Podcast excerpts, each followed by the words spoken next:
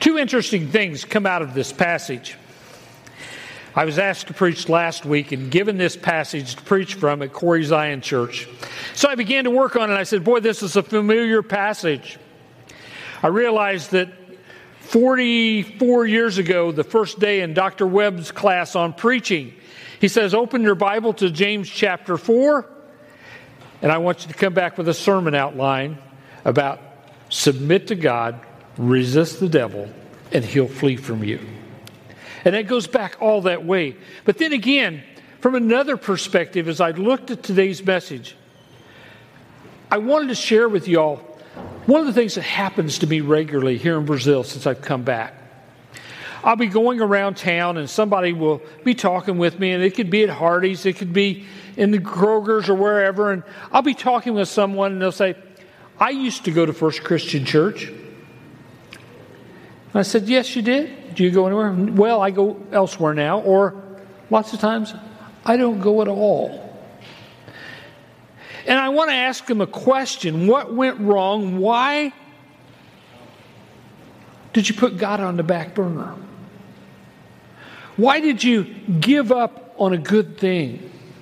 And I want to ask people that question. I think that's something we need to ask ourselves. Say, why do people give up on God?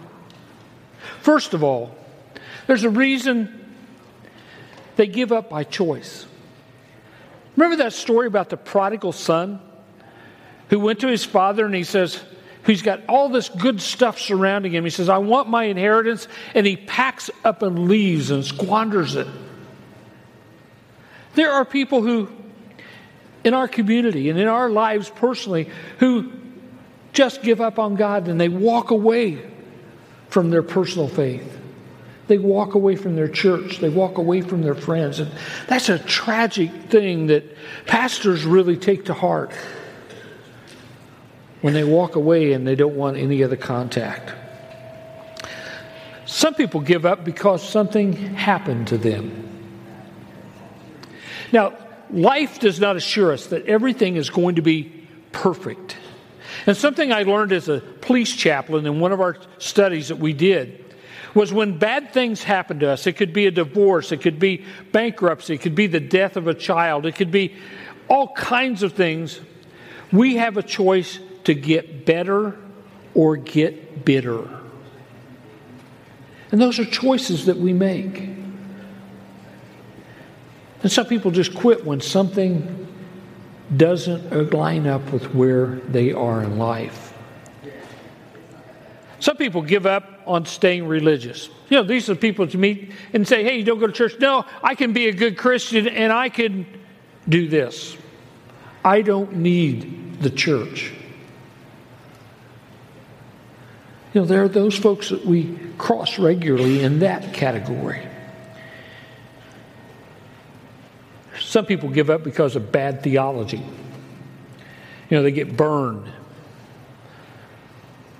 Name it and claim it, blab it and grab it. You know, prosperity gospel. They get told that if you become a Christian, everything's going to be good. Well, you couldn't tell anybody a bigger lie. It's going to be good because God's going to help you through it. And then we run across, some people say, I just give up.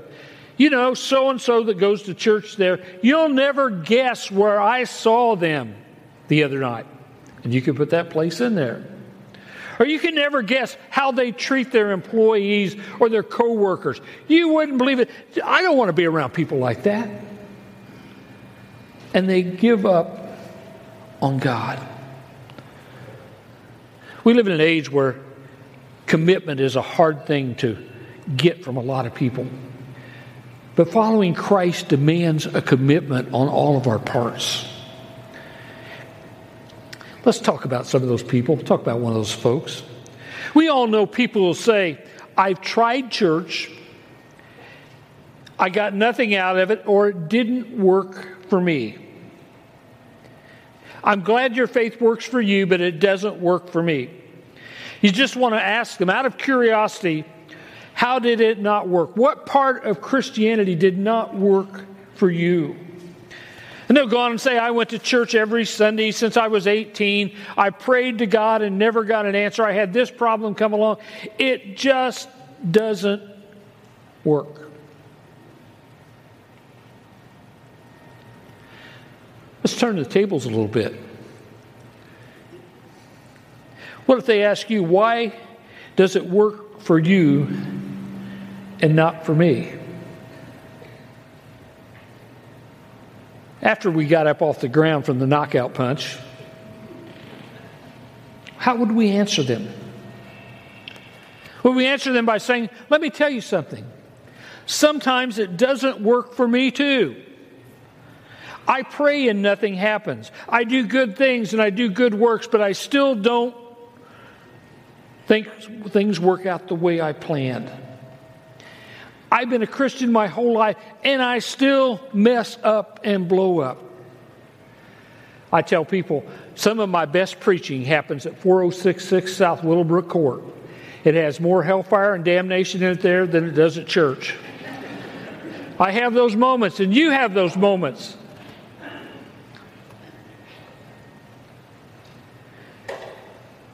Why doesn't it work?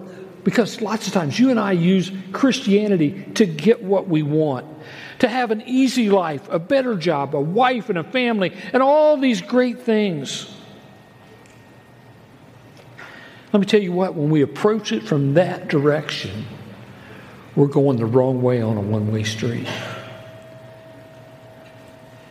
We don't get a lot out of our faith, and we find disappointments because we're not taking the right path, or going the wrong way to get it. Jesus does promise you that the Christian life is good. It's not an easy life. It's a good life. He promises us fulfillment and purpose. He promises our prayers will be answered. Sometimes yes, sometimes no. He promises that we can experience God's power at work in our lives. And we can experience what people call good old-time happiness or contentment. Now, let's be realistic. Those are lofty goals and lofty promises from God. But there's times in my life where things haven't always been good. And I know in your life, too. There's been times where you've been frustrated, you've been disappointed, you've been literally mad about things. That's just the reality of life. But the side effect of that, or the part that gives us hope, is that we're not doing those things alone. We're doing them with Jesus Christ in our hearts, in our life. Now, the book of James, I often call it the book of practical Christianity. It's nuts and bolts stuff. It's the popular mechanics of faith. And it gives us a lot of direction about everyday life. But he also dispels in James some myths. Most of us look at those early Christians and we put them on a pedestal and we think that things in that early church were perfect. Somehow those people who lived in that first century were better than you and I. They didn't have all the sideshow junk going on in their fellowship. I'll tell you what, that's not true. Then as now, there were some people who made a commitment to follow Jesus and they lived it half-heartedly. There were people who stirred up trouble, complained, criticized, argued, gossiped, and made a nuisance of themselves. And they wondered why their prayers weren't answered. James explains to us the source of the problem. That if we're discontented in our spiritual life, that if we're discontented in our church, if we're discontented in our life in general, the source of the problem may not be God, but it's us. Let's focus on James 4 today, beginning at verse 1. James asks, what's causing quarrels and fights among you? Don't they come from the evil desires at war within you? You want, but you don't have, and you scheme and you kill to get. You're jealous of what others have, but you can't get it. So you fight and wage war to take it away from others. Yet you don't have what you want because you don't ask God for it. And even when you ask, you don't get it because your motives are wrong. You want only what will give you pleasure. You adulterers, don't you realize that friendship with the world makes you an enemy of God? Say it again. If you want to be a friend of God, friend of the world, you make yourself an enemy of God.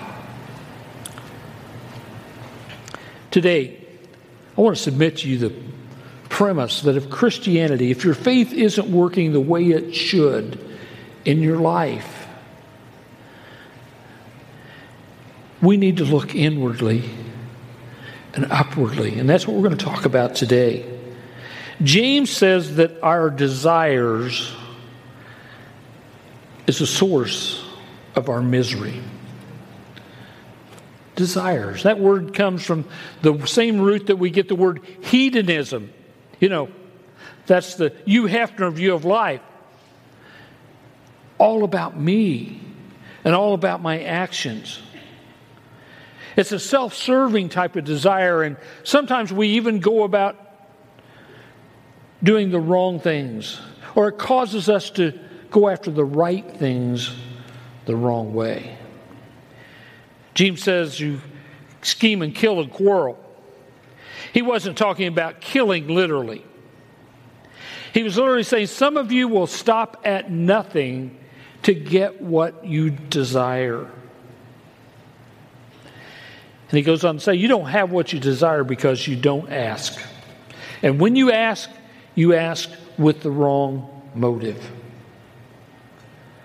All of us have done that. There's something we wanted and we put God on the back burner and we stepped out and we bought it or we pursued it, and it's only brought us problems. Now the whole idea was, he says in verse 3, that when you ask for something and when you get something, you spend it, what you get, on your own pleasures. You see that own comes back in again, that self-centeredness, the desires of the heart. He even goes on to call them spiritual adulterers. Spiritual adultery, where other things and other people and other ideas come before God. Your is the big word. When we're focusing on ourselves, we're not honoring God. We're not using what we've been blessed with to help other people. We're only looking at our pleasures. Now, hey, Mark, you've been pretty hard. We all fight those battles between the world and those spiritual things that are out there. And he goes on in verse 4 to say, don't you realize that friendship with this world makes you an enemy of God? What does friendship with this world literally mean? It's not the same world where Jesus says, go into all the world, or for God gave His Son, and sent His Son into the world to forgive us of our sins. It's all about me. It's all about me. You know, and that's a very easy thing to do in today's world, to live a life that's all about me. Now, everybody likes to pick on Mark. I did not hear this today, but I have a group of people that are my fans. Their theme song might be, "Oh Lord, it's hard to be humble when you're perfect in every way. I get better looking each morning. When I look in the mirror, I say, to know me is to love me. I must be one wonderful man. Oh Lord, it's hard to be humble. But I'm doing the best that I can." You know what? And I didn't hear it today because he didn't say me. I have one individual who resides in the sinner section up here. And usually when I come in to preach, he tries to put me in a humble position. He says, If I knew you were preaching today, I would have went to Grace Chapel.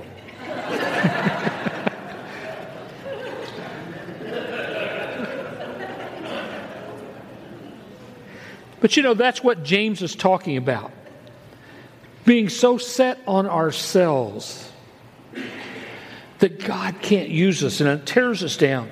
We need to have, the world's attitude is, I'm living for myself. I'm not living for God. I'm accumulating what I can accumulate. I'm doing it all right here.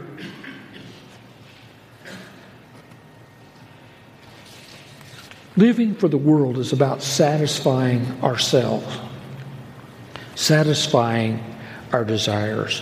And what's sad, we have people in the church who try to walk on both sides of that fence. One foot in the world and one foot in God's way. And they're always off balance. And they're always usually those people that complain the most and have the most issues.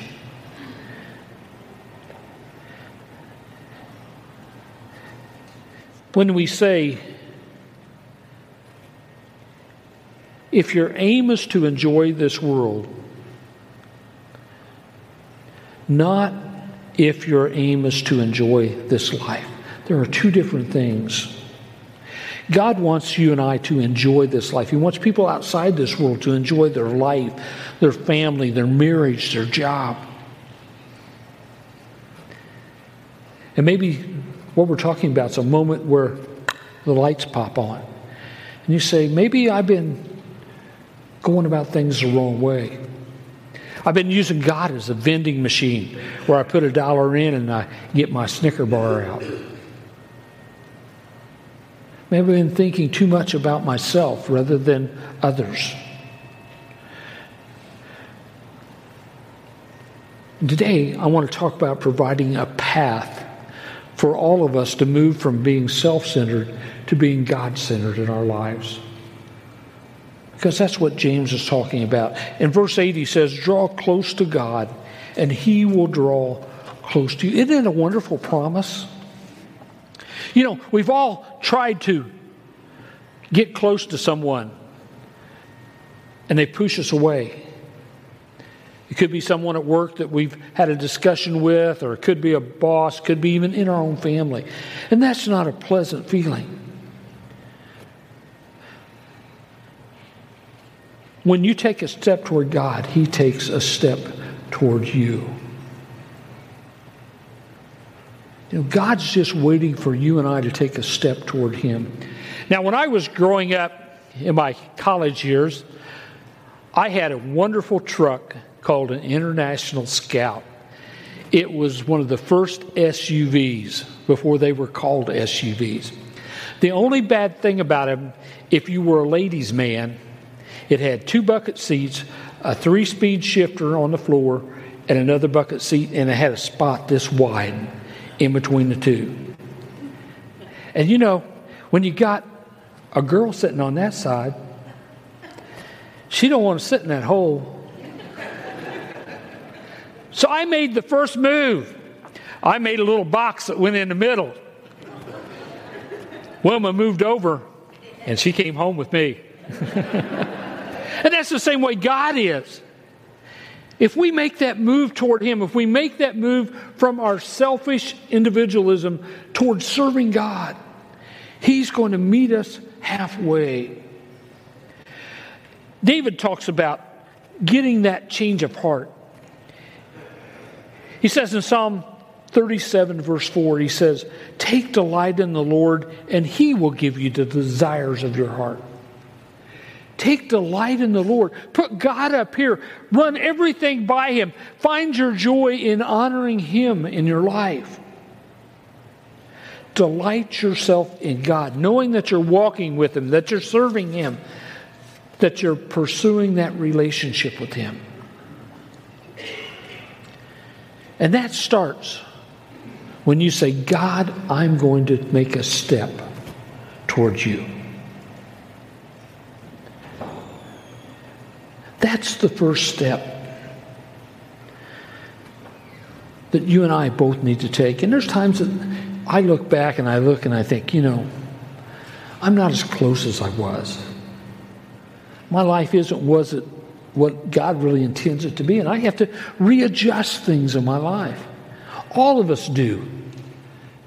And today's kind of one of those days that we call you to that. And you say, how do I begin to do that? That's today. We're going to wrap up by saying this. First of all, make sure you're putting God in his proper place. Humble yourself, therefore, before God. What's that saying? That's saying, I'm not the center of the universe.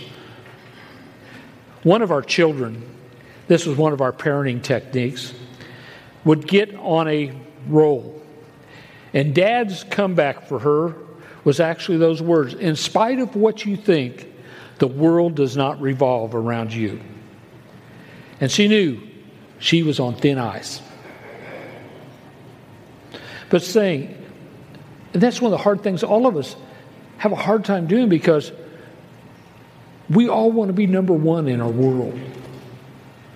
But God wants to be number one in our world. Seek ye first the kingdom. Following him. Second thing you need to do is put the devil in his proper place. James says, resist the devil and he will flee from you. Resist the devil. We all know what's out there. It's amazing. When you talk about desires, we were talking about this in staff meeting last week. We get all of these impulses every day on TV. Somebody wanting to sell you something, wanting to pique your desires. We live in a world that's just full of that stimulation. And we have to realize sometimes that stimulation is good, sometimes that stimulation is bad, and we have to keep it in check. And it's the devil wanting to find a way to get into your heart and your life and distract you from what you're doing. We need to have that balance. Realize that there's evil in the world. C.S. Lewis puts it this way. There are two equal and opposite errors in which our race can fall about devils. One is to disbelieve in their existence. The other is to believe and to feel an excessive and unhealthy interest in them. We live in a world that's filled with evil. And there are people who totally ignore it. And there are people who look for a devil under every rock. But you and I have to find a balance as Christians so we can walk our walk and live our life for the Lord, so that we aren't tripped up along the way. Put him in his place. We need to make steps toward a relationship with God. Take that first step to walk back, or that step to get involved in a small group. Get involved in ministry. Put your faith to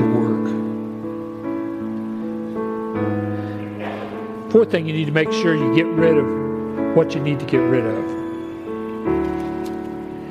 Let me tell you what, folks. If life's like my parents' house, you accumulate a lot of stuff.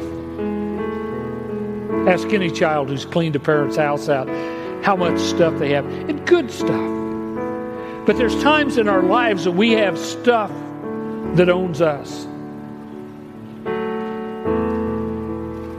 We had a little girl that came across the street to babysit for us one day, and Wilma had fixed chili soup for her.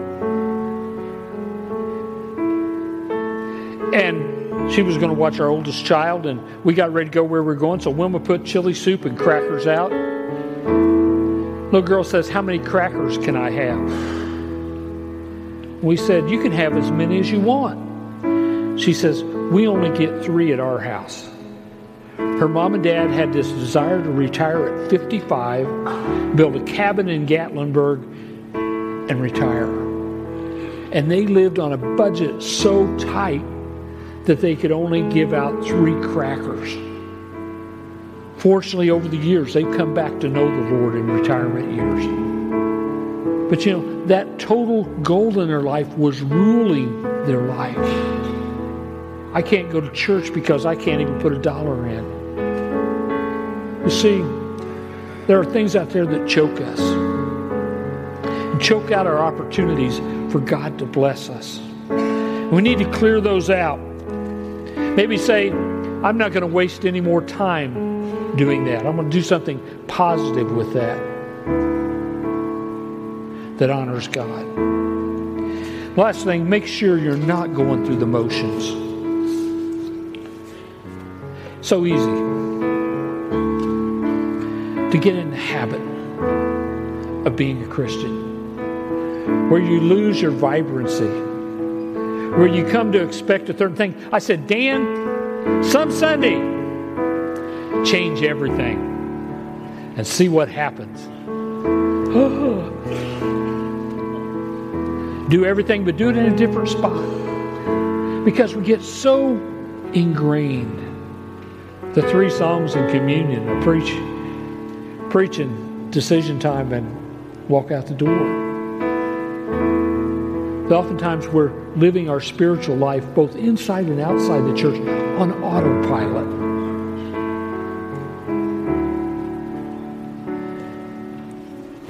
I want you to realize that God cares about your life and where you're at. He doesn't want you to become stagnant. He wants us all to continue to grow beyond where we're at today. And I know you're going to walk out in our community and you're going to run into so-and-so and say, you know, they used to come to our church. Wonder what's going on. And you're going to ask them a question. And hopefully get a chance to share what God's doing in a great way here right now. Or maybe you're that person that's in that desert portion of your life, your spiritual life is just kind of like,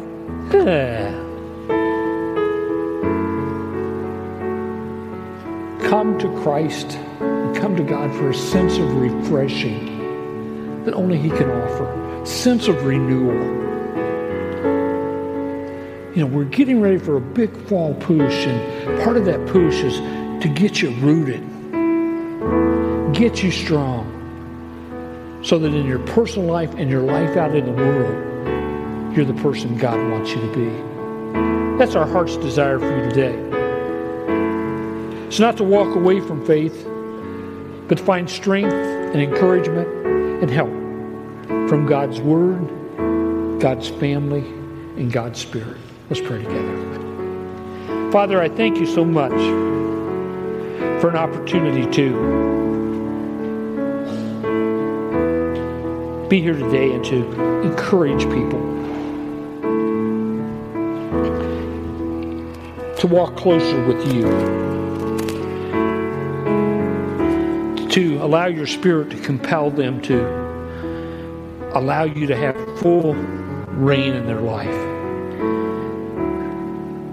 One step of the heart, one step of their actions is all we ask today, because we know that you'll meet them halfway. We just pray it in Christ's name. Amen. Let's stand and sing together.